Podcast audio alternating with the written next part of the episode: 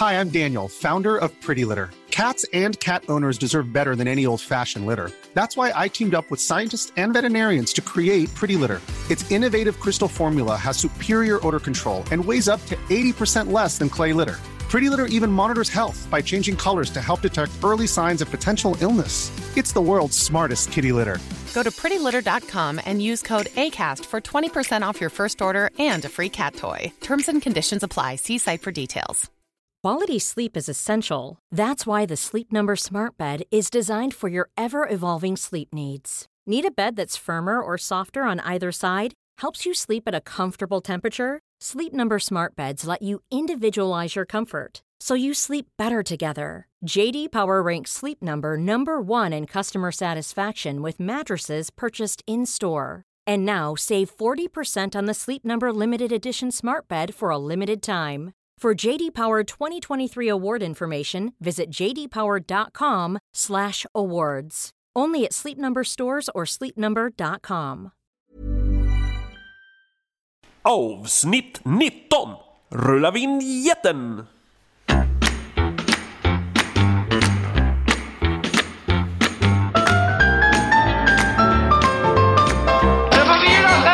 Hej och välkomna till Du får vila sen. En passiv podd om ett aktivt liv med mig, Daniel Eggemannen Ekberg. Det blev en vecka försening på den här podden och det är att det är jättemycket runt omkring mig. Jag har inte resurserna heller till att sköta detta som, eh, som man bör kanske. Men jag kämpar på, jag gör det helt utan eh, spons, helt utan någonting. Ni får gärna berätta om det finns folk som kan sponsra. Eh, det kostar pengar och det kostar tid och det finns eh, andra saker som gör att jag måste göra saker på riktigt. Eh, ja, det lät konstigt men så är det i alla fall. Men jag ska inte snacka mer om detta. Ni, ni vet vad som gäller. Den kommer och jag försöker hålla det varje vecka men eh, tills jag kan ha det som jobb så får det bli så här. Idag har jag en kille med som jag såg på tv för ett tag sedan och eh, blev väldigt imponerad av.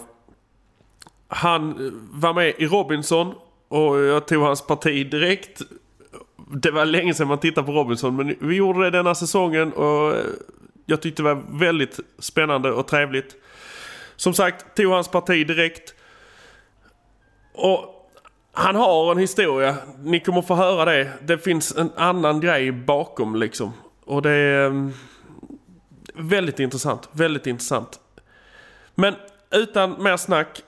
På en ibland lite knackig lina från Glasgow via Skype så pratar jag med dagens gäst. Det gjordes häromdagen bara.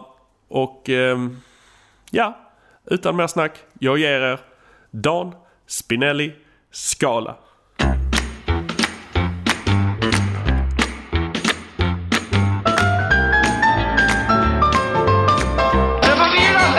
Hej! Hej, hej. Sitter idag och pratar med Dan Spinelli Skala. Så är det va? Så är det. Det är hela namnet. Det är alla tre delarna. Egentligen är det faktiskt eh, Spinelli della Scala. Okej. Men eh, det föll bort när farfar eh, flyttade till Sverige. Migrationsverket orkade inte skriva Della så det blev ett bindestreck istället. Det är till slut på raden där. Ja, ungefär så. Ja, men det, det kommer då från... eh, Det är eh, min pappa som är född i Rom. Och familjen är egentligen från Sicilien. Så att, eh, det förklarar väldigt mycket av mitt fotbollsintresse antar jag. Ja, precis. Det gör det ju definitivt. Det är väl... Vad är det de säger i Italien? Det är Gud, fotboll och familjen, eller hur är det? Ja, men exakt. Fotboll handlar inte, fotboll är inte på liv och död. Det är mycket större än så. Ja. Och egentligen är det ju som så att man, om man känner till ditt namn så är det mer som Robinson-Dan kanske. Ja, Du är vinnare av Robinson 2015. Mm, det var en, en rolig upplevelse. Ja, det kan jag tänka mig. Men ehm, ja, vi, vi kommer till det sen. Jag tänkte bara sådär. Du, eh, vi ska ju prata träning idag. Mm, spännande. Och du tränar en hel del, har jag förstått. Jag försöker i alla fall. Ja, och det är allt möjligt. Det Ja, jag är ju egentligen en, en bollsportare. Eh, Jag har nog egentligen aldrig riktigt så gillat träning. Men däremot så älskar jag att vinna. Och det är mycket lättare i bollsporter för om man, då kan man ju liksom fuska. Istället för att springa en massa på fotbollsplan kan man slå en bra passning. Ja. Så, att, eh, så någonstans där. Men sen har jag väl insett att det, det finns ju någon form av, av relation eh, mellan att vara vältränad och prestera bra. Så att med tiden har det väl ändå blivit att jag försökt att träna annat också. För att sen bli bättre på till exempel fotbollsplan. Ja, du har spelat fotboll sedan du var liten eller? Ja, det, ja, det har varit min, min, eh, min grej. Men alltid... Eh, pappa var väldigt duktig i fotboll eh, på sin tid. Och han, han slutade för att han, han... Jag kommer inte exakt ihåg historien, men det var någonting med hans tränare som inte ville att han skulle gå till AIK som han hade fått kontrakt med. Utan ville behålla honom i den division 2-klubben han spelade i. Och då blev pappa, för det var hans dröm att spela AIK. Så han slutade i protest. Däremot har jag tusen gånger att det var hans största misstag. Men eh, med, med, hans erfarenhet så var det väl lite så att du får hålla på och idrotta hur mycket du vill, men du ska sköta skolan. Så det har jag alltid haft som, som prio liksom. Så träningen, träningen har varit en hobby. Så att jag spelade, jag spelade väl ja, men som, en, som en glad amatör. Jag spelade fotboll och spelade division 3. Jag kommer inte ihåg om jag var uppe i tvåan till och med. Men det var något dåligt år. Vi åkte ut. Spelat i Enebyberg har spelat och spelat moderklubb i Ekslund och sen på senare tid spelade IFK Uppsala. Och sen tillbaka till Enebyberg eh, fram tills jag gick sönder. Eh, fick den här stroken som faktiskt skedde på, på fotbollsplanen. Ja, jag skulle komma till det där tänkte jag. Alltså, mm. du fick en stroke på fotbollsplan. Ja. Alltså, du var ändå vältränad och i frisk och kry och ung och alltihopa. Och det bara kom. Ja, alltså det, det var faktiskt en... Eh, det var i juni. Jag kommer ihåg, jag hade åkt in från landet. Eh, som också hade åkt bil säkert en timme och sen så tränade vi och hade en viktig match. Jag tror jag för mig att det var en torsdag. Eller en fredag kanske. 2 juni. Och sen så... Så hade jag spelat. Eh, kanske 40 minuter. Och eh, plötsligt så bara sjöng det till i huvudet. Alltså jag, jag hade sett eh, Xavi i Barcelona spela och vinna Champions League eh, någon månad innan. Och han är ju fantastiskt duktig. Han vrider ju på huvudet innan han tar emot bollen. Mm. Då tänkte jag att det där måste jag också göra för att se om jag kan ta emot bollen eller om jag måste passa på ett tillslag. Så det sprang jag omkring och tänkte på. Så jag kanske ovanligt mycket på huvudet. Eh, och sen vred jag på huvudet när bollen kom till mig och sen sa det bara pang. Och eh, det började tjuta i öronen och eh, jag har aldrig svimmat men jag insåg att det, nu måste jag vara på väg att svimma. För det, liksom, det var som klassiska teaterridåer höll på att gå ner. Okay. Eh, så jag hann sätta mig ner och liksom satt där i någon form av skräddare på fotbollsplanen. Och ganska så snabbt så, så ja, som det är i ett fotbollslag så började folk åka en och Spinelli orkar ju inte mer, vad håller du på med? Ja, så jag försökte ställa mig upp. Men, ja, men exakt. Eh, jag brukar väl nog vara ganska snabb med att svara. Men jag, vet, man, man blev liksom apatisk. Jag försökte ställa mig upp och märkte att eh, ja, det är inte... Jag sätter ner fötterna, tror jag, men jag inser att jag är inte nere med foten i marken. Så att jag började väl sakta linka mot avbytarbänken och eh, väl där så, så, mötte jag en kille då som, eh, som var avbytare då och som, som sa, han har sen berättat för mig att jag hade ju blicken i horisonten. Eh, men han sa ju det, vad har hänt? Jag försökte säga att det, bara, nej, men det var ingenting. Jag var mest förbannad. Jag förstod att något har hänt och jag kommer troligtvis inte kunna spela den här viktiga matchen eh, på tisdag. Eh, man är ju lite av en vinnarskalle så det, det, gnag, det gnagde liksom från sekunder. Det är det värsta egentligen. Ja, exakt. Men, men de var ju väl, alltså med facit i hand var det fantastiskt för de ringde ambulans som kom och hämtade mig. Och det är ju lite konstigt när man får en stroke för att det är ingen som tror att man ska få en stroke när man är 27 år gammal och eh, liksom, tränade mycket och, och sådär. Så att, eh, jag blev körd till sjukhuset och blev undersökt och jag, jag garvade mest. Jag, liksom, de bad mig räkna plattorna i taket liksom, och det gjorde jag. Och, och, sådär, och skämtade lite med sjukhuspersonalen. Men sen så fick man ju vänta där och så skulle min brorsa komma och hämta mig på sjukhuset. För de hade tänkt att avskriva det här som en stressattack. Eh, för kompisar som hade följt med det hade förklarat för, för läkarna att ja, men jag gick på Handels, jag jobbade extra, eh, hade tusen järn i elden, spelade fotboll. Det var liksom... Ja, de trodde att jag hade gått in i väggen bara. Men sen när min brorsa kom och skulle hämta mig, och det har jag gjort förut, man har ju stuckit fötter och liknande, så, så vände jag mig om och det är lillebror, han är fyra och ringer mig. Så, så sa han ja, men “Tjena, ligger du här och latar?” eller något sånt. Och eh, jag skulle bara säga hej. Och sen så lät jag som en grottmänniska. Så så här, det var det enda jag kunde få fram. Och, okay. och då kom jag ihåg att jag blev ju livrädd. Jag såg ju liksom direkt, alltså han fick ju tårar i ögonen direkt. Han fattade ju att något var riktigt snett. Eh, och då försökte jag vända mig bort från honom. för man vill ju liksom inte se. Alltså, jag, vill inte, jag började gråta själv, jag ville inte att lillebror skulle titta på det. Eh, och då slängde jag mig liksom... Jag försökte bara vända mig om i sängen, men jag slängde mig liksom okontrollerat mycket in i väggen typ.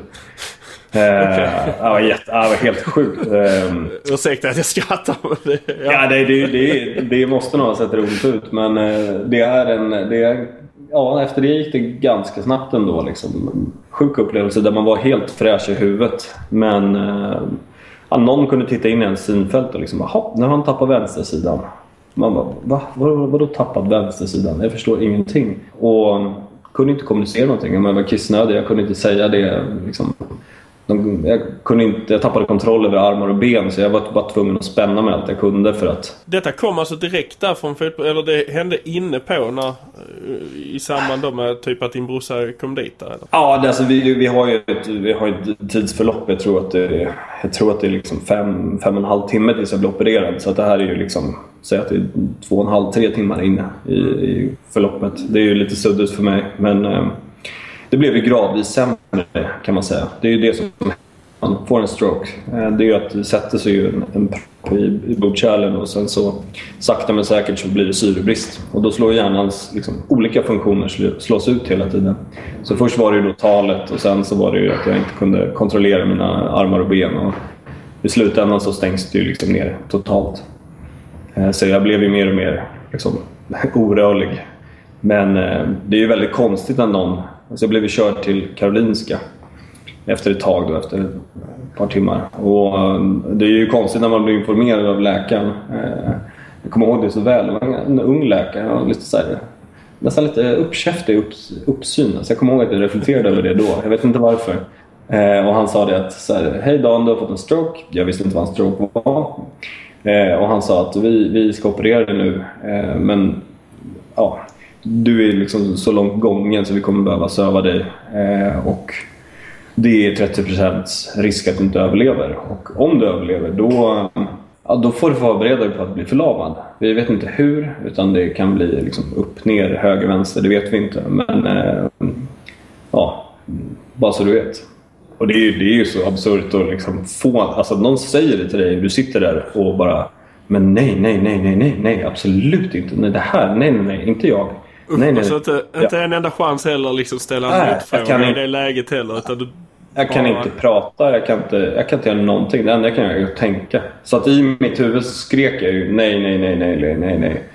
Och sen så, ehm, ja, så i princip vaknade jag upp dagen efter och eh, det var en massa vita läkarrockar och min familj som, som tittade på mig när jag låg i sängen. Och eh, någon förklarade att det var liksom den 3 juni och det här hade hänt. Och så frågade de om jag, om jag visste mitt namn. Och det var lite obehagligt för jag ville inte svara för jag visste att jag, ingen hade hört mig dagen innan. Jag hade ju pratat med mitt eget huvud men det hade inte kommit ut. Liksom. Uh, så efter ett tag tog jag mig mod och sa det liksom att ja. Uh, och så tittade man liksom, var det någon som, var det någon som hörde mig? Ja. Uh, men då förstod jag ju de flesta ja, började gråta direkt. Så då förstod jag att de hade hört mig. Liksom. Jag kan prata. och sen så följde en väldigt absurd upplevelse där jag egentligen... Ja, de gick, gick igenom hela kroppen. Liksom. Så här, kan du föra vänster, vänster tumme till höger armbåge? Kan du föra vänster häl till höger knä? Kan, känner du om jag, om jag klämmer här? Så här, och, det tog en ganska lång tid och man hann ju liksom reflektera över så här, vad sjukt det är. Jag, jag har verkligen tagit för givet att jag kan de här grejerna. Ja, ja det är ju inget man tänker på annars liksom. Nej, så att... Eh, det, det, var ju, ja jag tror jag hade...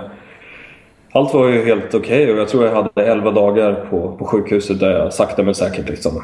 Man tog ju sömntabletter på nätterna för man var ju, man var ju rädd för minsta lilla. Liksom. Det räckte med att en led eh, liksom knakade för att man skulle bli så här: åh oh, nej, nu händer det igen. Um, men sakta men säkert så liksom lärde man sig att få tillbaka lite balans och, och support av familj och vänner. Och, ja, sen kom man ut och förstod inte alls vad, vad tusan det var som hade hänt egentligen. För att jag skulle precis ta mina sista tentor på Handels och ja, men jag, var mest, jag var mest arg. Liksom. Det här var inte meningen. Det här har inte jag tid med. Livet, livet gick ju väldigt bra och jag, det var fantastiskt att känna så att jag ville tillbaka till precis det jag gjorde. Fick du någon förklaring? Till, alltså till... Ja, tydligen är det så att någon gång under livet, de vet inte när, så har jag fått ett slag mot nacken. Det kan ha varit för två veckor sedan, två år sedan, 20 år sedan. Mm. Eh, och det här har gjort att det har blivit ett brock på, på en av eh, de ådrorna som går upp i, i hjärnan. Man har ju fyra stycken, två fram i halsen och två bak i nacken. Och eh, en, den högra har jag för mig att det var, har jag fått ett brock på och där har det simmat in blod och så har det levrat sig och sen så just den dagen eh, så bestämde det sig för att lossna därifrån och så åkte det upp och satte sig som en propp där. Så att eh, ja, de sa att det, det var liksom en, en otur helt enkelt. En ren slump bara? Ja, ja kan hända som helst. Och de sa ju att, eftersom de är inne på ämnet, de sa att det, det händer ändå. Det är sjukt att vi, jag menar, inom hockey så pratar man om, om hjärnskador och, och liksom hjärnskakningar. Men det är ju också en mycket större risk att få liksom ett slag över, över nacken, att det här skulle ske. Mm. Det var han Nisse Ekman som spelar i Djurgården. Det, ungefär samma sak skedde för han. Han fick en stroke. Ja, det kan ju ha hänt i fotbollen eh, när som helst då egentligen. Ja, precis. Om man, en lång utläggning kring, kring det här, men det, det, slutkontentan av det här varför det ändå gick så bra som det gjorde.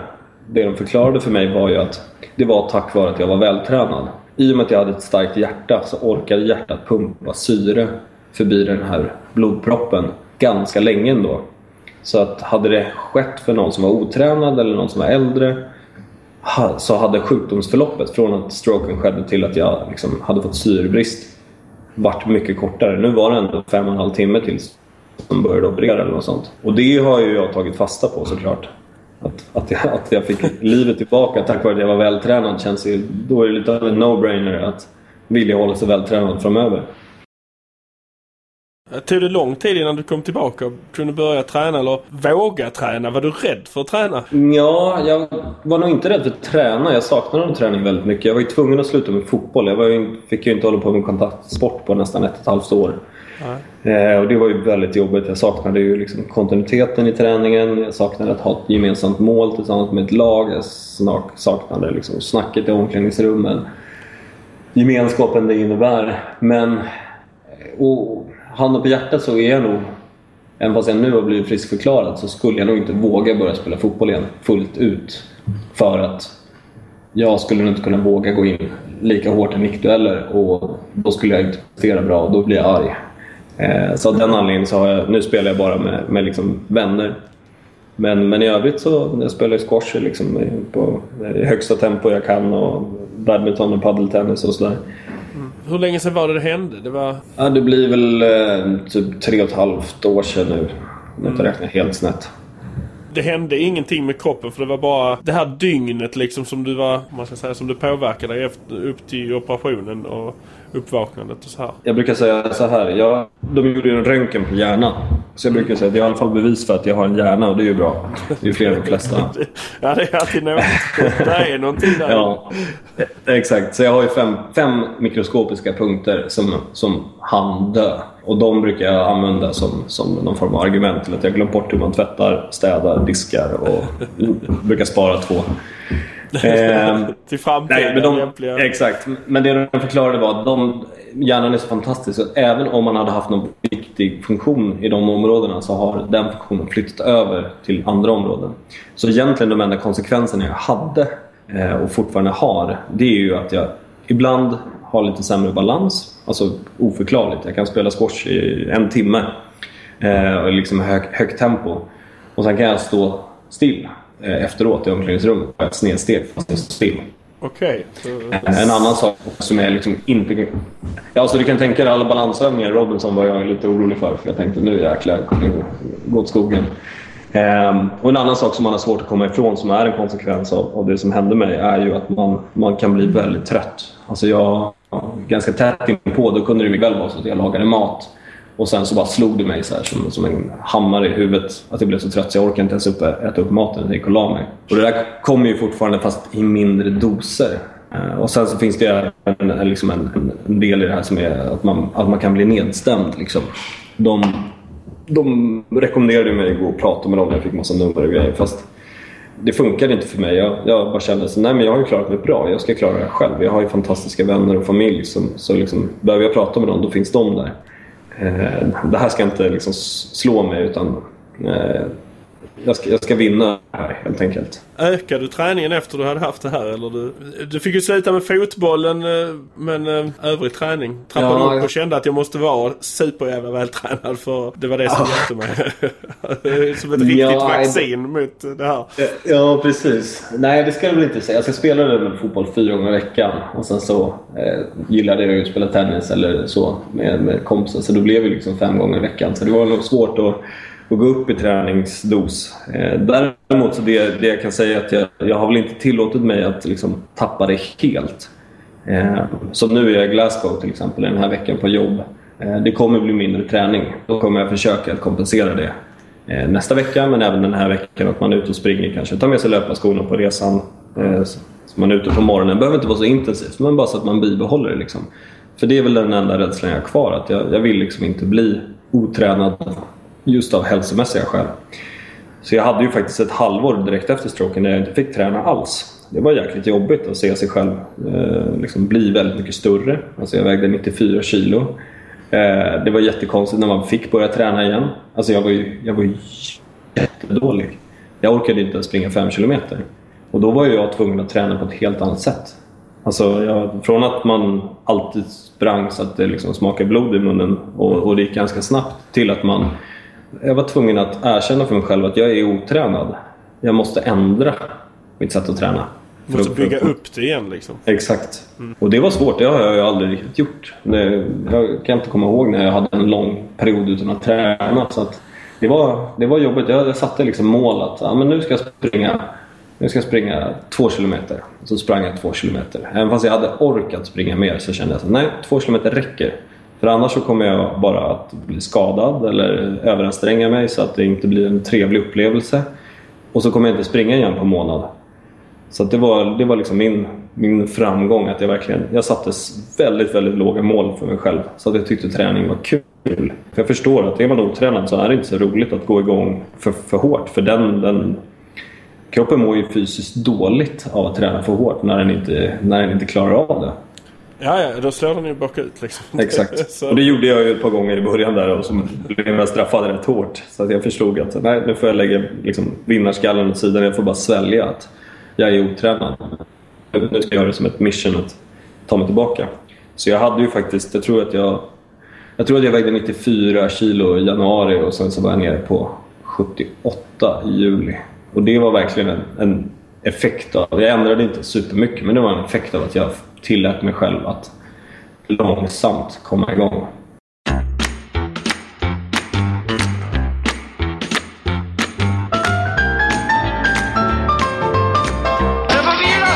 Men vad, vad, tränar du nu för tiden? Alltså du tränar squash, tennis? Ja, jag, jag skulle säga att jag tränar nog ingenting utan jag spelar. Jag tycker det är väldigt kul. Ja, alltså det är ju det som är mitt problem. jag älskar att tävla. Eh, vilket gör att om jag inte får tävlingsmomentet i träningen så tycker jag att det är tråkigt. Försökte gå på pass. Alltså spinning är för mig det mest värdelösa som finns. Jag förstår inte varför jag ska cykla i ett rum med andra människor. Jag kommer ingenstans. det är ingen tävling. Nej, jag kan inte komma först. Jag kan, bara, jag, kan, jag kan ju sänka motståndet och så är det inget problem alls. Och orka hela passet. Så att jag, jag måste nästan alltid ha den där att man man spelar om någonting. Man, vin, man tävlar om någonting. Så därför så gör jag så att jag spelar badminton en gång i veckan med några vänner. Eh, jag spelar paddeltennis en gång i veckan. Eh, då och då spelar jag tennis. Och sen så är jag med i en squashstege så att jag försöker spela eh, squash så ofta jag kan. Och sen försöker jag nu, som en, som en ny grej, att faktiskt själv gå ut och springa. Just för att variera det. För jag märker ju att min kropp är väldigt van att och jag spelar fotboll två gånger i veckan också, mm. inomhus. Men en kropp är väldigt van med den här start-stopp-träningen. Så att, ska jag vara ärlig så, så får jag inte superbra effekt av att hålla på med ja, men, squash, eh, inomhusfotboll. Eh, jag tycker det är jobbigare att springa en mil än jag tycker att spela en och en halv timme fotboll inomhus. Du springer nästan en mil då ändå, men... Eh, ja, exakt. Ja. Men man gör det. Jag, jag, men jag har ju alltid spelat fotboll så därför är det ju så att eh, intervaller är ju min grej. Jag kommer ihåg jag sprang med jobbet eh, så var det ju så att ja, men ska vi springa 5 km var det rätt så många som slog mig på fingrarna. Men skulle du springa intervaller då, då hade de en, en halv italienare bredvid sig nästan hela vägen. Alltså. Ja. Men jag, för jag, jag såg ju faktiskt i reklamen för Color Run så Ja. dök det upp där i filmen bara sådär. Vänta lite grann, där var, där var han ju. Eh, spr- springer du några lopp eller har du liksom...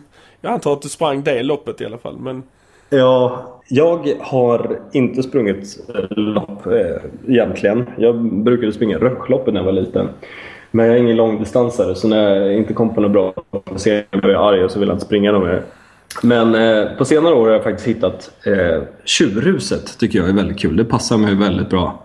Då man får kötta och springa och sen så allt man kan och sen så kommer man till ett hinder och då blir det ändå så pass långsamt för att ta sig igenom hindret. Så det är nästan en, ja men det är som ett intervalllopp på en mil. full rusch till hindret och sen så... Ja. sig. Ja, the, the color run, det var en helt annan grej. Jag vet inte om om man ska berätta det. Det var väl en... eh, Ja... Eh, jag träffade en tjej som gillade att springa så jag tyckte att det var en fantastiskt bra idé att springa color run. Och överraska henne med två biljetter till color run. Så, att, eh, så det gjorde jag och så skulle jag springa den där 5 km. Men det är ju så att för det första svettas jag ju väldigt mycket. Så att eh, när jag sprang det där, det, det räckte med att vi hade sprungit 2 km. Sen Sen var, sprang inte jag omkring och var den här snygga killen direkt. Utan jag var ju en svettig boll som någon hade kastat jävligt mycket färg på. Och efter fyra kilometer så springer jag igenom den här färgkontrollen och så är det en av, en av de arrangörerna som ja, 20 centimeter från mitt öga släpper en, liksom, en näve färg i mitt, i mitt öga. Så att jag, jag har aldrig upplevt sån smärta som när jag hade ett kilo färg i ögat. Så att hon springer vidare, märker inte att, att jag faller ihop på marken och ligger och kvider för jag har så mycket färg i mina ögon.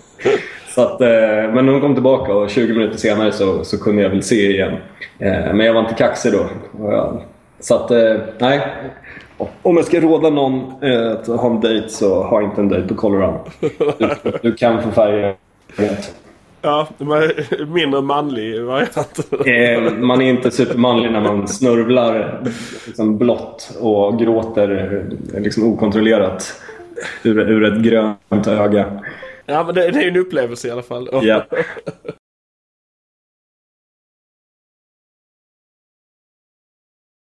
Men Robinson måste vi prata lite grann om. Om man säger träning där och mat. Man får ju en bild av att ni inte knappt fick någon mat och så var det väl kanske också. ja, det stämmer. Hur reagerar kroppen? Jag måste säga att eh, jag kan knappt beskriva det för att jag har aldrig upplevt någonting tidigare. Jag gjorde ju baskeprovet i lumpen, eh, jägarbasken, och tyckte att det var väl tufft. Det var fyra och ett halvt dygn och lite mat och mycket fy, fysiska övningar. Men eh, det går liksom inte att jämföra med den apatin som uppstår när du äter så lite mat under, under så lång tid. Jag gick ju ner 14 kilo eh, under min vistelse där på ön. Men ni hade ju alltså, ni hade fysiska tävlingar också. Hur? Ja, det intressanta är att man har insett det att en av anledningarna till att jag gjorde så bra på tävlingarna som jag gjorde, det är ju verkligen alltså pannben och, och att ha någonting att kämpa för. Hela min kropp, jag har ju alltid varit en sån som haft, alltså jag gillar ju att tävla. Men när jag stod på startlinjen där så sa min kropp till mig att gör det inte. Alltså vad som helst, men ansträng dig inte nu. Och det är ju lätt att tro att så här, ja men det är ju tävling, det är ju klart du kör. Men jag var ju tvungen att ta ett varv för mig själv innan tävlingen startade och tänka på mina vänner och tänka på att ja, men de ska ju titta på det här. De, jag, vill, ju- jag vill att de ska vara stolta. Eh, och någonstans så hittade man ju då ändå liksom energin för att, för att göra de här tävlingarna. Men eh, jag har aldrig... Jag, jag trodde faktiskt aldrig att det skulle vara så att jag inför en tävling kände i mitt eget huvud att äh, jag skiter i det här. För det brukar vara precis tvärtom. Så att eh, det var väldigt, väldigt lätt att ge upp på förhand. Eh, och väl, när man väl är där så, så märks det ju så tillvida att det kan komma till en punkt där det bara tar slut. Alltså du har inga krafter. Du har ingen växel 2. Den, den det är liksom bara... Du kan dra i det där repet. Jag fastnade ju på, någon, jag fastnade på något plank där i någon tävling. Jag är förbannad som, som aldrig förr. Jag tror Linda sa väl att jag... Hon har aldrig sett någon i något program som hon har programlett varit så arg som jag var då. Men det var ju för att jag bara... Jag, jag kände att jag, jag orkar inte. Jag, det spelar ingen roll hur förbannad jag blir. Jag orkar inte. Det, det här är inte min kropp liksom. Det går inte att hämta mer. Det går inte. Det finns ingenting. Så att eh, det, är en, det, är en, det är väldigt mycket huvud. Mycket huvud. Mycket mer än man tror. Alltså, du kan vara väldigt vältränad när du går in i det där. Men det handlar om att ha en, alltså en mental styrka. Att säga åt kroppen att nu ska du ge järnet.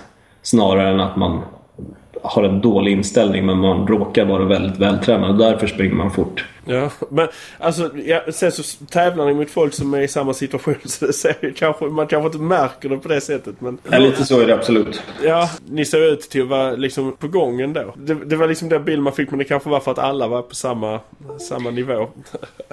Nej, men, men så är det ju. Alltså, det, väldigt mycket där på ön handlade ju om att eh, spara krafter så att vi kunde prestera på tävlingarna. Eh, det var ju till och med så att vissa dagar då kom ju de här TV-teamen ut till oss där vi bodde och liksom bara nästan bad på knäna att snälla gör någonting så att vi får någon foto.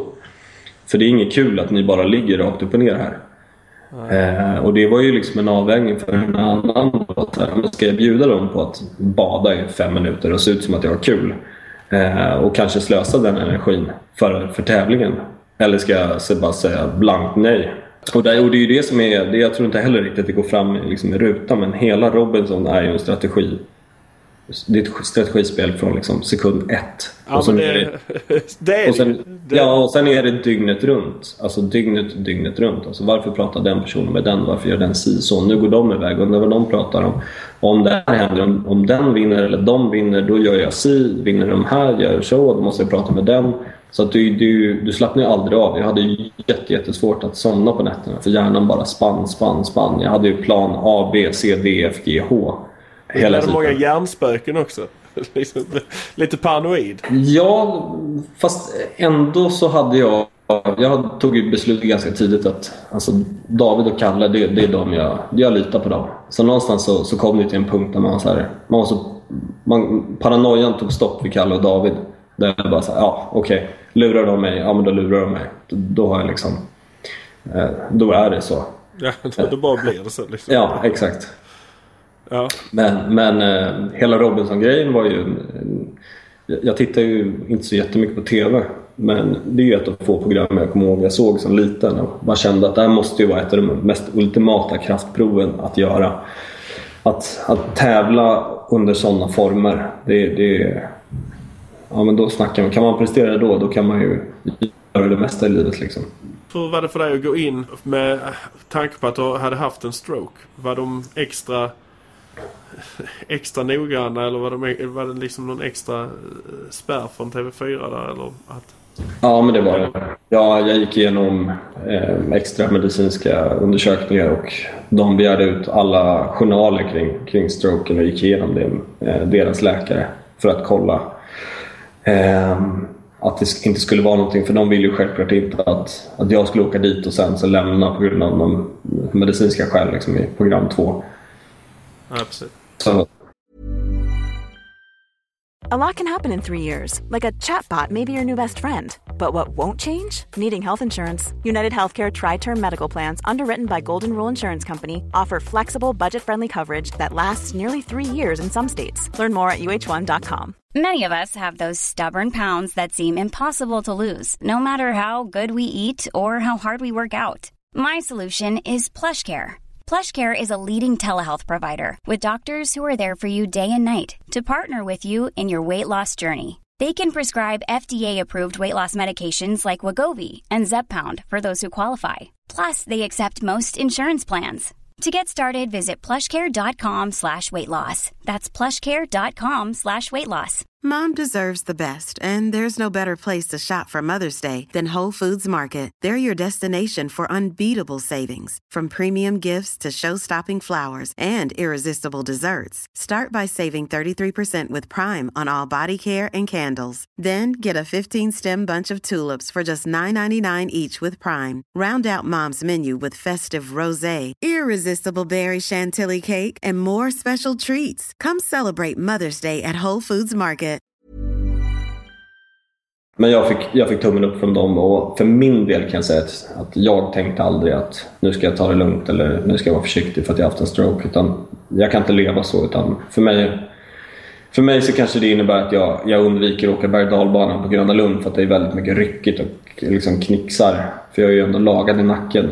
Men, men i övrigt så, så, så försöker jag att inte känna mig begränsad. Utan det var en sak som hände i livet och nu har jag överkommit den. Och och lärt mig av det liksom. Jag tänkte på det med tävlingarna där också Robinson och just det här med att inte ha ätit lite hjärnspöken. Det, det var ju en del där man skulle tänka och där man kan liksom sitta hemma och tycka snälla, hur får du inte ihop det där? Alltså, det, hur trög blir man när man inte har fått äta och inte fått eh, liksom, leva sitt eh, normala liv? Ja, alltså det är svårt, det är svårt att, att svara på eftersom om, om vi blev hjärndöda så blev vi det som grupp. Eh, men men jag, har faktiskt ett exempel på, på hur, hur seg man blev. Och det var, vi hade jättetråkigt. Eh, tristessen är ett av de värsta eh, inslagen i Robinson.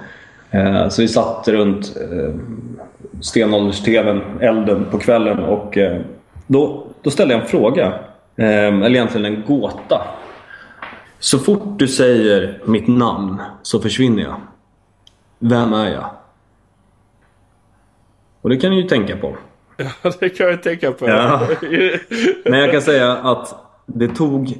Ingen av deltagarna hade tagit efter fyra dygn. Okej. Och, eh, sen så fick jag frågan i en synk.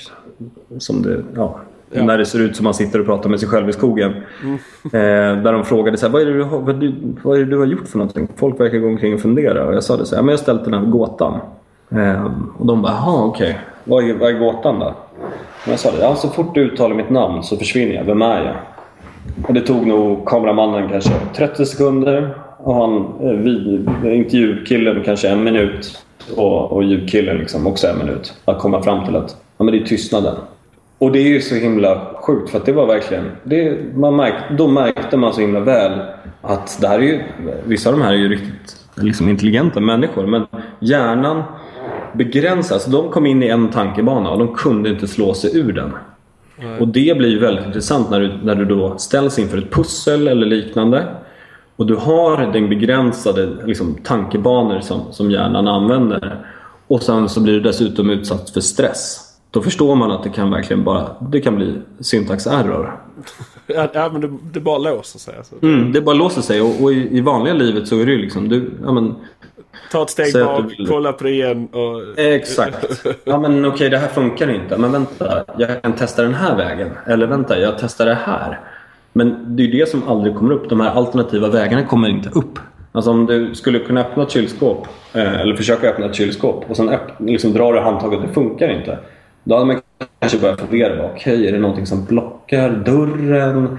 Eller sitter det något barnlås på eller någonting? Men jag lovar dig att alltså, hade du varit på ön, då hade du stått och ryckt i den här dörren och bara konstaterat att Nej, nej, nej, nej. det, det funkar inte. En sån Homer Simpson. eh. Ja men lite så. Hur länge var ni på ön? Ja, alltså handen på hjärtat så vet jag faktiskt inte riktigt. Vi tappade, tappade räkningen efter ett tag. Men, men vad jag har kunnat läsa mig till av andras eh, liksom Instagram och bloggar så verkar det variera mellan 35 dagar upp till 40 dagar. Så sanningen ligger väl någonstans mitt emellan. När, ni, när du kom ut därifrån. Hur liksom...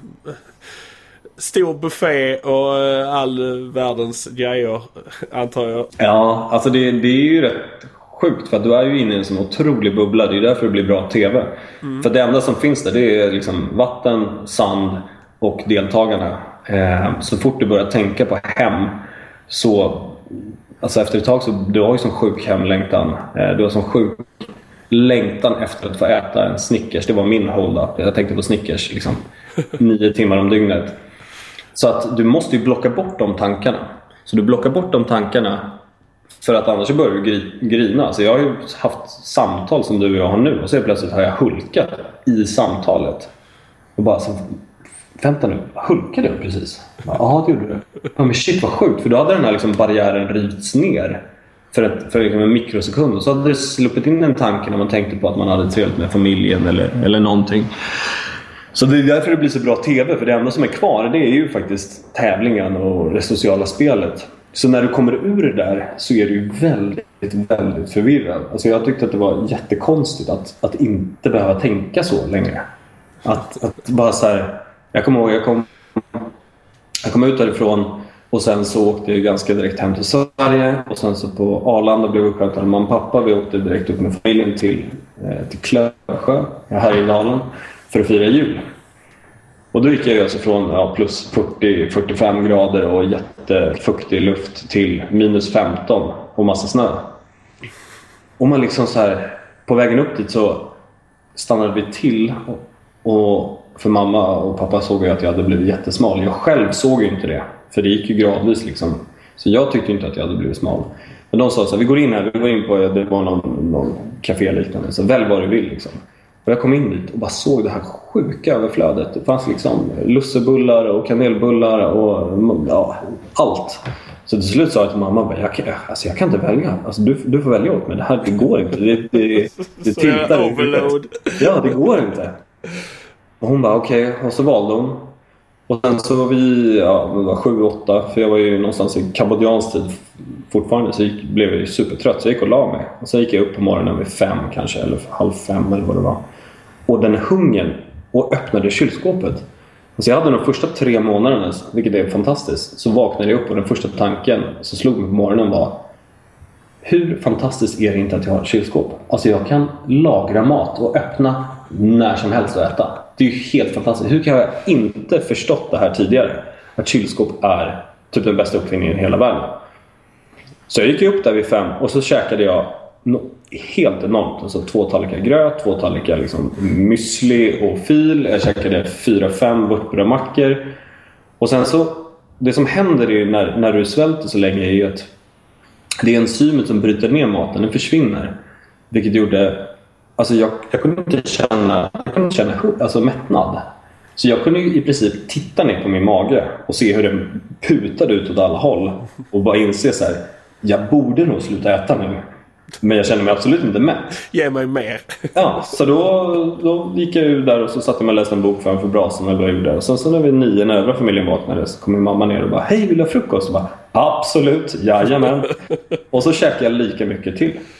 Så det tog nog tre veckor innan jag började känna alltså, en mättnadskänsla igen. Fram tills dess så åt jag bara allt jag kom över. Liksom.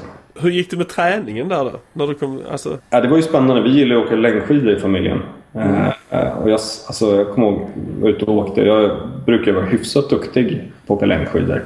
Det var stockholmare ska jag tillägga. Men, men jag, jag åkte en mil första dagen och slet verkligen. Alltså, jag, och jag åkte en och en halv mil andra dagen och slet. Jag kände, alltså min kropp, jag kände inte igen den. Alltså, det var, jag hade ingenting kvar. Så att då förstod jag ju vilken stor liksom, påverkan det här hade haft på mig och på min prestation. Att bli så, så tunn och tappa så mycket muskler. Så det var ju en, det var ju återigen där det var ju ungefär som jag var efter stroken. Att jag stod och bara såhär, nu vill jag börja träna men jag kan inte. Min kropp tillåter inte mig det. Eh, Tillbaka på ruta ett igen. Ja men lite så. så, att, så att det, jag, vet, jag brukar trösta mig själv och säga så här, men det som är bra med att vara otränad det är att jag inte behöver träna så rackarns länge för att bli trött. Så att, eh, det var ju tillbaka till att anamma den tanken att liksom så, ah, okej, okay, men jag tränar och det är ju visst, jag blev trött efter att ha sprungit i 10 minuter men det är bra för då kan jag göra, andra, göra annat. Mm. Ehm, och så var det ju liksom på igen och, och sakta men säkert börja, börja bygga upp sig. Men jag har ju inget, och det ska jag liksom säga, det är ju det jobbiga nu när man inte har fotbollen, att jag har ju inget mål med min träning längre. Jag tränar ju för att må bra. Men, men det är ju en ganska relativ punkt. Jag menar, även om jag är otränad och så lyckas jag göra något bra på jobbet så kan jag ju må väldigt bra. Så att, eh, det är väl lite det jag letar efter. Vad, liksom, vad, är, vad är min nästa utmaning? Hur mycket fåfänga är det? Det är absolut mycket fåfänga. Eh, jag har alltid haft komplex för att jag tycker själv att jag är tjock. Eh, det har verkligen varit en grej som har följt mig, följt mig genom livet. Och det spelar liksom ingen roll hur många gånger människor säger till mig att nej men det är du inte, lägg av, sluta larva dig. Jag tycker det. Och, och det, så, så fåfängan finns absolut där i bakhuvudet. Även kan, jag vi kan ta en bild där jag står bredvid dig så kan du liksom bara ta fram den så, så, så, ser du skillnaden. ja men, det, men det, är en, det är en känsla för mig. Alltså det, det finns en känsla i kroppen. När jag känner att jag är ute och springer och det, det börjar bli jobbigt. Ungefär som jag hade i lumpen när jag också var väldigt vältränad. Och så känner jag så här, fan vad gött, nu ökar jag. Då, det är liksom den bästa känslan jag vet. Tvärt emot att vara ute och springa och känna att man, man flåsar så att jag, jag, liksom, jag skrämmer dem jag springer eh, om i spåret. Ja. Eh, det är inget kul och så kommer man och, och vill, vill kräkas liksom, efter ett, ett träningspass. Det, då gör, det gör mig så arg så att jag... Ja, då kan jag lova att då går jag ute dagen efter igen. Och igen och igen till det, till det släpper ja. Och sen är ju inte jag någon... Jag tycker att det har blivit en rätt konstig liksom, eh, fixering på att man ska se ut på ett visst sätt. Alltså jag, jag tycker själv, eh, jag använde ordet tjock tidigare och det är egentligen, egentligen fel. För det folk får fel eh, eh, uppfattning när man säger det ordet. Det jag menar är att när man har en bra känsla i kroppen. Det är liksom det jag vill åt. När jag känner mig lätt och snabb. Jag tittar på, väldigt, liksom på Instagram och, och så och där är ju menar, folk som står och, och jag vet inte, ibland är de snygga och ibland är de så stora så att man, jag vet inte vad Är det där jag ska sträva mot? Det har absolut inte varit min, det har aldrig varit min målbild utan för mig är det, det häftiga med att vara vältränad det är att du, du är funktionell i kroppen, du orkar mycket, du får dig att må bra. Får jag den känslan då spelar det nog faktiskt inte så stor roll hur det känns i spegeln. Nej. Eller hur det ser ut i spegeln. Utan det är känslan som är det viktiga. Men har du testat några dieter och sånt här för, för det här? Ja, jag har nog testat eh, det mesta men eh, jag är, för mig är liksom inte utseendet så viktigt så jag, jag testar ett tag och sen så, så håller jag upp. Eh, för att jag inte orkar längre. Jag gillar livet för mycket. Alltså, som halvitalienare så älskar jag mat och vin. Så att jag är nog en, en, en sån där klassisk fuskare. Och, och det, är, det är en balansbräda. Ibland så blir det för mycket av livets goda och då, då känner jag att jag tappar lite självförtroende och tappar den här lättheten i kroppen. Och, och då, liksom, då försöker jag köra hårdare. Sen så, ibland så mår jag bra och då unnar mig att, att käka. Liksom. Och så. Blir det lite pasta? Och... ja, det blir lite pasta och några öl med polarna och sådär. Mm. För jag tycker att den, men det är ju så jag prioriterar. Jag tycker att det är värt. Jag skulle, jag, jag tycker inte att det är tillräckligt viktigt för jag har ingen, liksom, jag är ingen elitidrottsman så jag tycker inte att det är värt att skippa allt det goda i livet som jag tycker är det goda eh, för att kunna se ut på ett visst sätt eller så. Mm. Det, finns så mycket, det finns så mycket mer än liksom, utseendet. Utan varför jag inte vill bli jättestor och otränad det är av hälsomässiga skäl. Sen så får man massor med bonus av det. Att man mår bra, man känner sig bättre, man får ökat självförtroende och, och sådana saker. Men det är liksom inte det som är... Att se bra ut är inte huvudsyftet med att träna. Nej, det är bara den positiva liksom, bieffekten av, av Precis. det hela. Ja. Precis.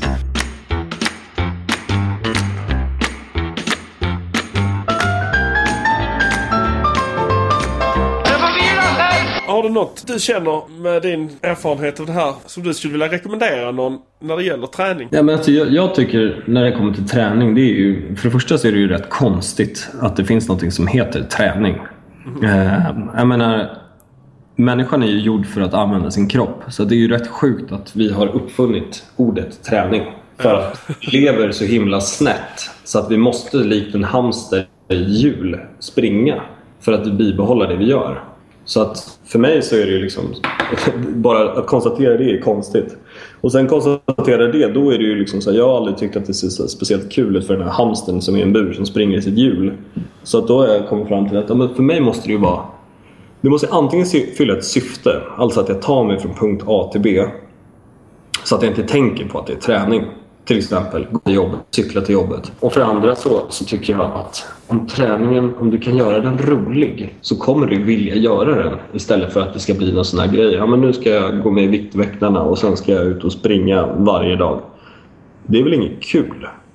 Det kommer man ju sluta med. För man är ju sån som människa om man inte har en absurd disciplin. Mm.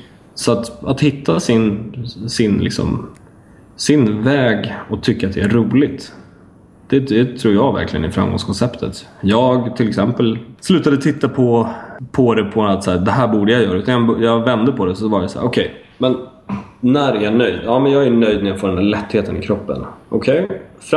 om jag inte har den här lättheten i kroppen, vems fel är det? Jo, men det är ju mitt fel. Det är ju för att jag har haft för mycket av det goda. Så antingen så, så slutar jag klaga, för det är ingen som tycker det är roligt att vara med en människa som håller på och klagar. Eller så gör jag någonting åt det. Okej, okay ja, men jag vill ju göra någonting åt det. Men vad ska jag göra då? Ja, men till exempel sluta ta tunnelbanan till jobbet. Jag går till jobbet. Det tar mig 15 minuter. Det tar mig 20 minuter med, eller 15 minuter med tunnelbana. Ja, okej, okay, ibland hinner jag inte det. Då cyklar jag till jobbet. Då har jag liksom fått in att jag har rört på mig utan att faktiskt tänkt på det så himla mycket. Om jag dessutom, istället för att föreslå för polarna att vi ska gå ut och dricka en öl och kolla på fotboll, så säger jag så här, ska vi gå och spela squash och sen kolla på fotboll? Så har jag fått in träning där också. Mm. Sen att vi tar en öl till matchen, ja, men det spelar ju kanske mindre roll eftersom jag har ju både gått till jobbet och spelat badminton. Så att, ja, men då borde jag väl rimligtvis kunna dricka en öl tycker jag. För livet handlar ju om att levas. En sund inställning tycker jag.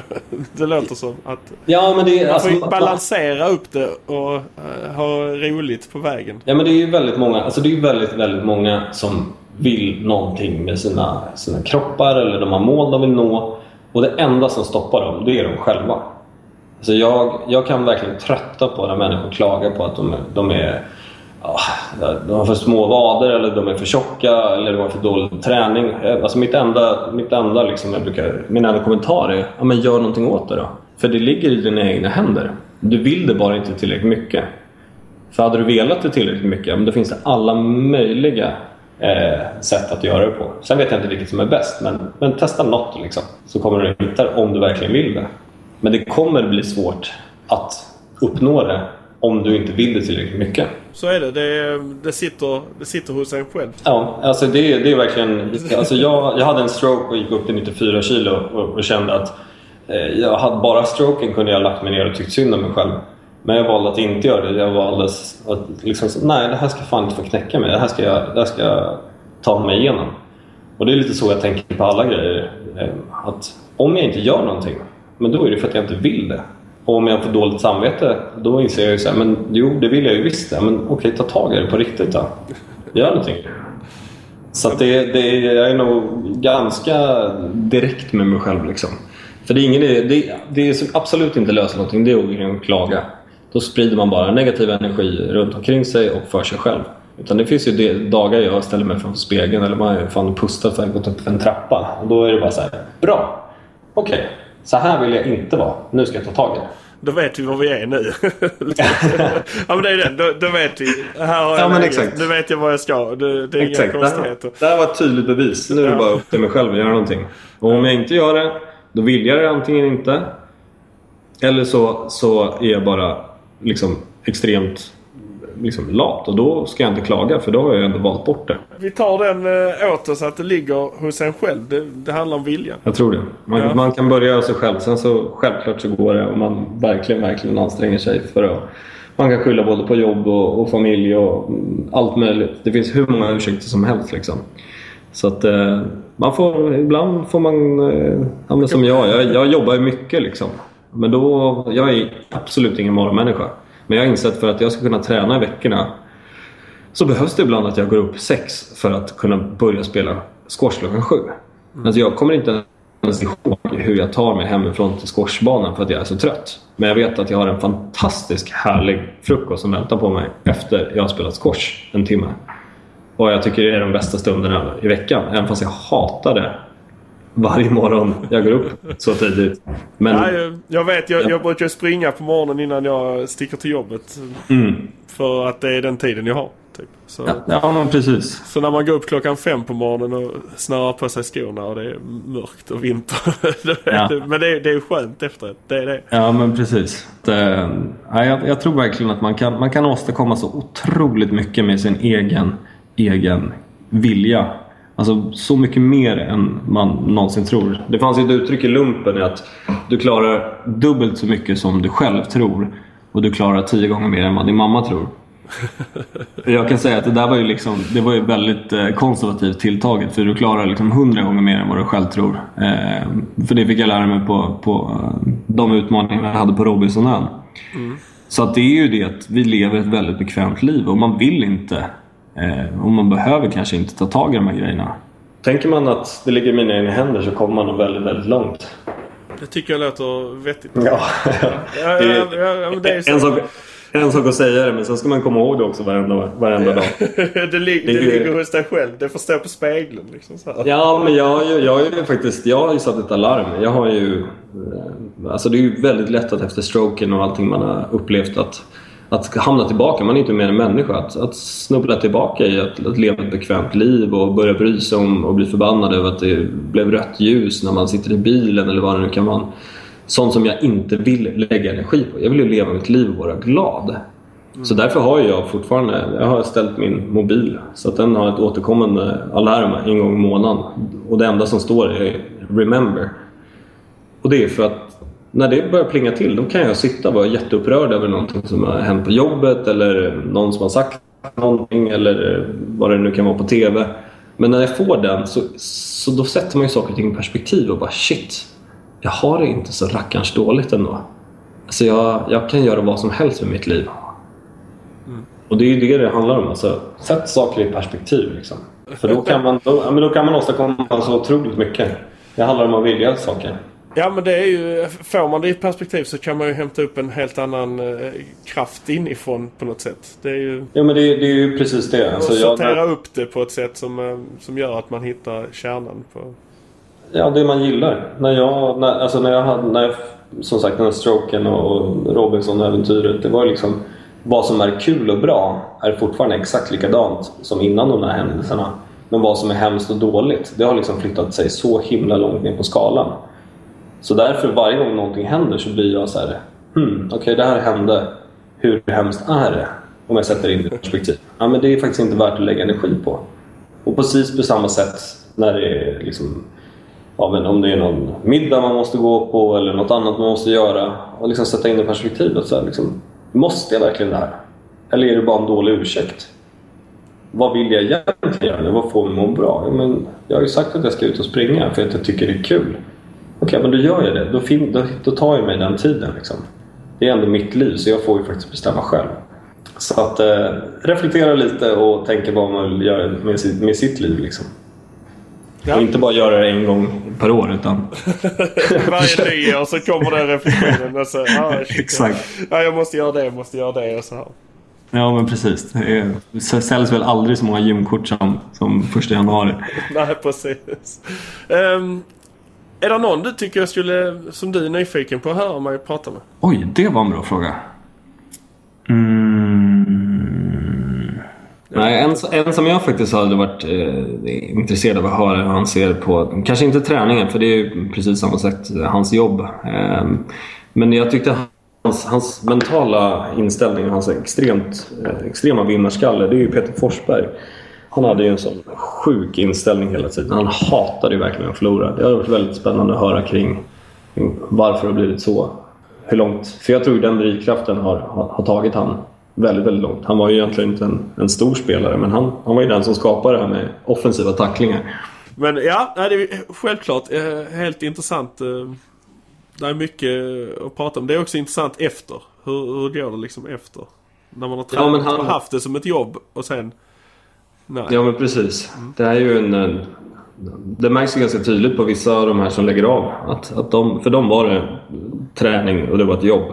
De tränade för att bli bra på sitt jobb. De tränade inte för sin egen skull. De har ju ska man säga, let themselves go. Man kan ju, Cantona var väl där ett tag om man ja. tittar på stora fotbollsspelare. Så. Ja, jo det finns rätt många. Vi har några svenska fotbollsspelare också. Där är några stycken, där är det. Ja. ja, nej men jag, eh, jag har inte tänkt på Peter Forsberg men det är, det är självklart när du säger det. Att det är klart det skulle vara jätteintressant eh, att prata med honom om. Men jag tycker att han, han särskiljer sig så tillvida att han verkar verkligen ha en, Jag känner igen mig väldigt mycket i honom. Att han, han verkar kunna ha svårt att alltså, inte prestera väl själv. Jag har ju alltid sagt att om någon, om någon är bättre än mig och jag får göra mitt bästa, då, då har jag inga problem. Slår någon mig i squash som, som man bara känner att jag har inte en chans. Det är helt okej okay, så länge jag gör det bra. Men om jag förlorar för att jag själv är dålig, då, då flyger mitt racket alltså. jag är också väldigt dålig förlorare. Jag, ja. jag, jag klarar inte det där. Men, um... Ja, min fru brukar fråga mig, tycker du om, alltså tycker du lika mycket om att vinna som du hatar att förlora? Mm. Men det gör jag inte. Nej. det, det, det, nej usch. Ja, det är vidrigt att vara så. Det, jag har ju barn också, jag försöker, jag försöker att inte smitta av mig med det där. Men det, det är svårt när man sitter och spelar spel. Och... Ja, jag kommer ihåg. Men det, det, jag kommer ihåg faktiskt ett, ett starkt minne jag har från, från min barndom. Det är när jag och min lillebrorsa spelade Sega Mega Drive NHL 95. Eh, eller elitserien 95 kanske det var. Och så ville ju farsan spela med oss. Och så fick han stryk. Och, sen så fick man gå och lägga sig och så gick man upp och kissade några timmar senare. Och då satt han ju där och tränade och spelade liksom i hela kroppen. Du vet. Alltså lutade sig åt höger om man skulle åt höger. Och så, och så dagen efter så var det samma sak. Så, du grabbar, ska vi spela lite tv-spel efter maten? Absolut. Och så vann man igen. Ja, gå och lägg dig. Ja. Och så höll han på sådär. Och till slut, och, och egentligen så har det varit hela uppväxten. Så att pappa har varit väldigt duktig på idrott. Och mamma har sagt några gånger liksom så här, men ska du inte låta barnen vinna?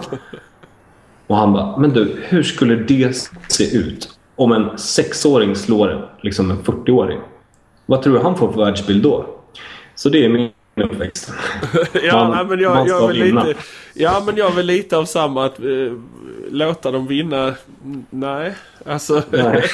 alltså det, det, det bär emot inte så mycket för att jag skulle förlora utan mer för att uh, folk kommer inte låta dem vinna och de måste lära sig förlora. Det, mm ju, ju mer man inte... Jag hade ju tre äldre bröder och jag fick ju gärna vinna för dem och för alla andra. Och det vet jag ju nu. Ja. det har slutat liksom. Så att, ja. ja. Ja, men jag, jag har faktiskt, och det, det är på tal om allt vi har pratat om, så har jag faktiskt ett, ett ordspråk som, som det låter fruktansvärt klyschigt men det är någonting som jag, som jag faktiskt lever efter så det är väl värt att, att nämna. Och det är alltså antingen så vinner jag eller så lär jag mig någonting. Mm. Och det, det är verkligen någonting jag, jag tar med mig. Jag hade det, det, det gör mig ganska lugn inför uppgifter. Eh, för att jag känner att alltså, så länge jag gör mitt bästa, eh, antingen så kommer jag vinna eller så kommer jag lära mig någonting av någon som är bättre som slog mig. Och det gör att det blir mycket lättare att, att, att liksom hantera den här ilskan som kan bli vid en förlust. Eh, det kan också ta bort nervositet inför grejer. Så var det väldigt mycket på Robinsonön inför de här liksom, tävlingen. Man hade ingen aning. Är jag bra på att klättra upp för de här grejerna och gräva i sanden och lägga pussel? Jag vet inte. Men alltså gör jag mitt bästa så kommer jag eh, antingen att vinna eller så kommer jag lära mig någonting. Jaha, de gjorde så, de gjorde si. Och det tycker jag man kan applicera på så otroligt mycket i sin vardag. Alltså. Så det, det, det är någonting som jag... Ja, jag tycker att det är ett... Eh, Förvisso är jag väl lite emot att ha motton och så, men, men eh, om, om jag ska välja något så är det faktiskt det som jag, som jag, som jag applicerar. Och det går att applicera i yrkeslivet också. Ja, det gör det ju. Det går ju att applicera på, på allt. Alltså, mm. Att man får, man får någon form av resultat hur det än går. Ja, men precis. Och, ja, men det, så är det ju. Så gäller det vad man tar hand om det. Hur man... Ja ja, men precis. Och då är vi tillbaka på det vi pratar om reflektion. Det är nog en sak jag faktiskt gör aktivt. Eh, att jag försöker fundera på ja, men vad är det jag liksom, vad är det antingen jag inte är nöjd med eller vad är jag inte är bra med. Vad, vad vill jag ändra på? Så, så försöker, jag, försöker jag göra det liksom, och, bibehålla. Eh, för att hela tiden liksom, ha perspektiv eh, i min vardag. Så att jag inte går och lägger energi på saker jag inte vill lägga energi på. Det är väldigt lätt, vi är ju så som människor, vi är ju väldigt lätt för att snöa in på saker och tappa fokusen för sånt som vi kanske tycker är viktigare. Mm. Ja det är det ju. Det finns ju en lättja i människan överlag. jo men så är det ju. ja.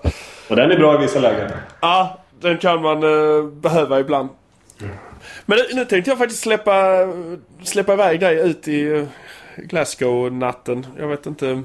Ni ligger väl någon timme eh, annorlunda än vad vi gör här. Ja, precis.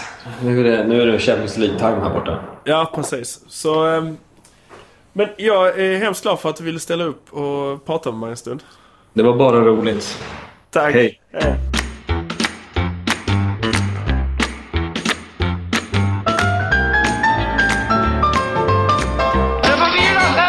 Så, där satt avsnittet med Dan Spinelli, Della Scala. Jag hoppas ni tyckte det var intressant. Jag tyckte det var fruktansvärt intressant att höra hur man... Det här, hela den här biten med stroken till exempel. Alltså det är fantastiskt hur man kan... Hur det kan hända bara. Det kan hända vem som helst. Det är ett skäl att man ska eh, börja träna tycker jag faktiskt. Eh, jag ehm, gillar också hans filosofi. Antingen vinner man eller så lär man sig någonting. Det, man får alltid ett resultat. Det är bara vad man gör med det som är frågan. Jag tycker om att vinna, så är det. men, men ja, jag hatar att förlora. Sån är jag också. Vi är nog ganska lika, jag och Dan. Men kolla upp honom, kolla upp hans Instagram. Det uppdateras och det är trevliga små inblickar i hur han har det. Och det är på Spinelli Scala. Jag tror ni stavar det ganska så lätt. Spinelli Scala. Men ni kan också följa mig såklart. Självklart, självklart kan ni följa mig på eh, Eggemannen. Att Eggemannen är det på Instagram och det är det på... Eh, vad heter det? Det heter Twitter heter det. Jag är väldigt förvirrad idag. Jag är stressad och jag tänker inte klippa det här så mycket. Jag brukar klippa både för och eftersnack rätt så mycket men idag blir det inte det. Eh, så ni får hålla till godo med mitt svammel. Idag är det svammel som gäller. Så. Jag tycker att ni ska gå in och gilla och sprid till era vänner. Jag, allt det här som eh, handlar om Facebookgruppen, alla avsnitt, allting. Det kommer ju där i. Sprid det så är ni hemskt snälla. Det sprids så väldigt mycket annat. Så det där kan ni sprida faktiskt. Men till nästa vecka så säger vi det gamla vanliga. Kärlek och respekt. Sprid nu ordet. Hej då!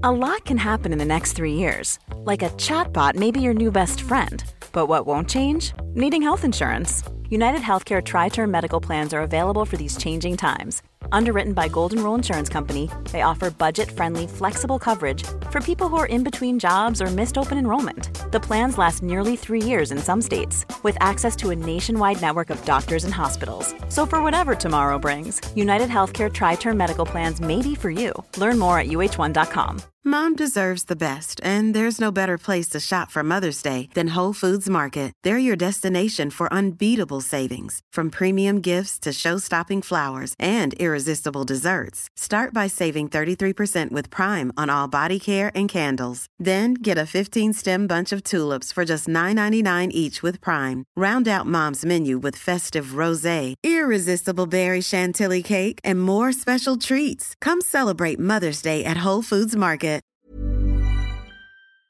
Thank you.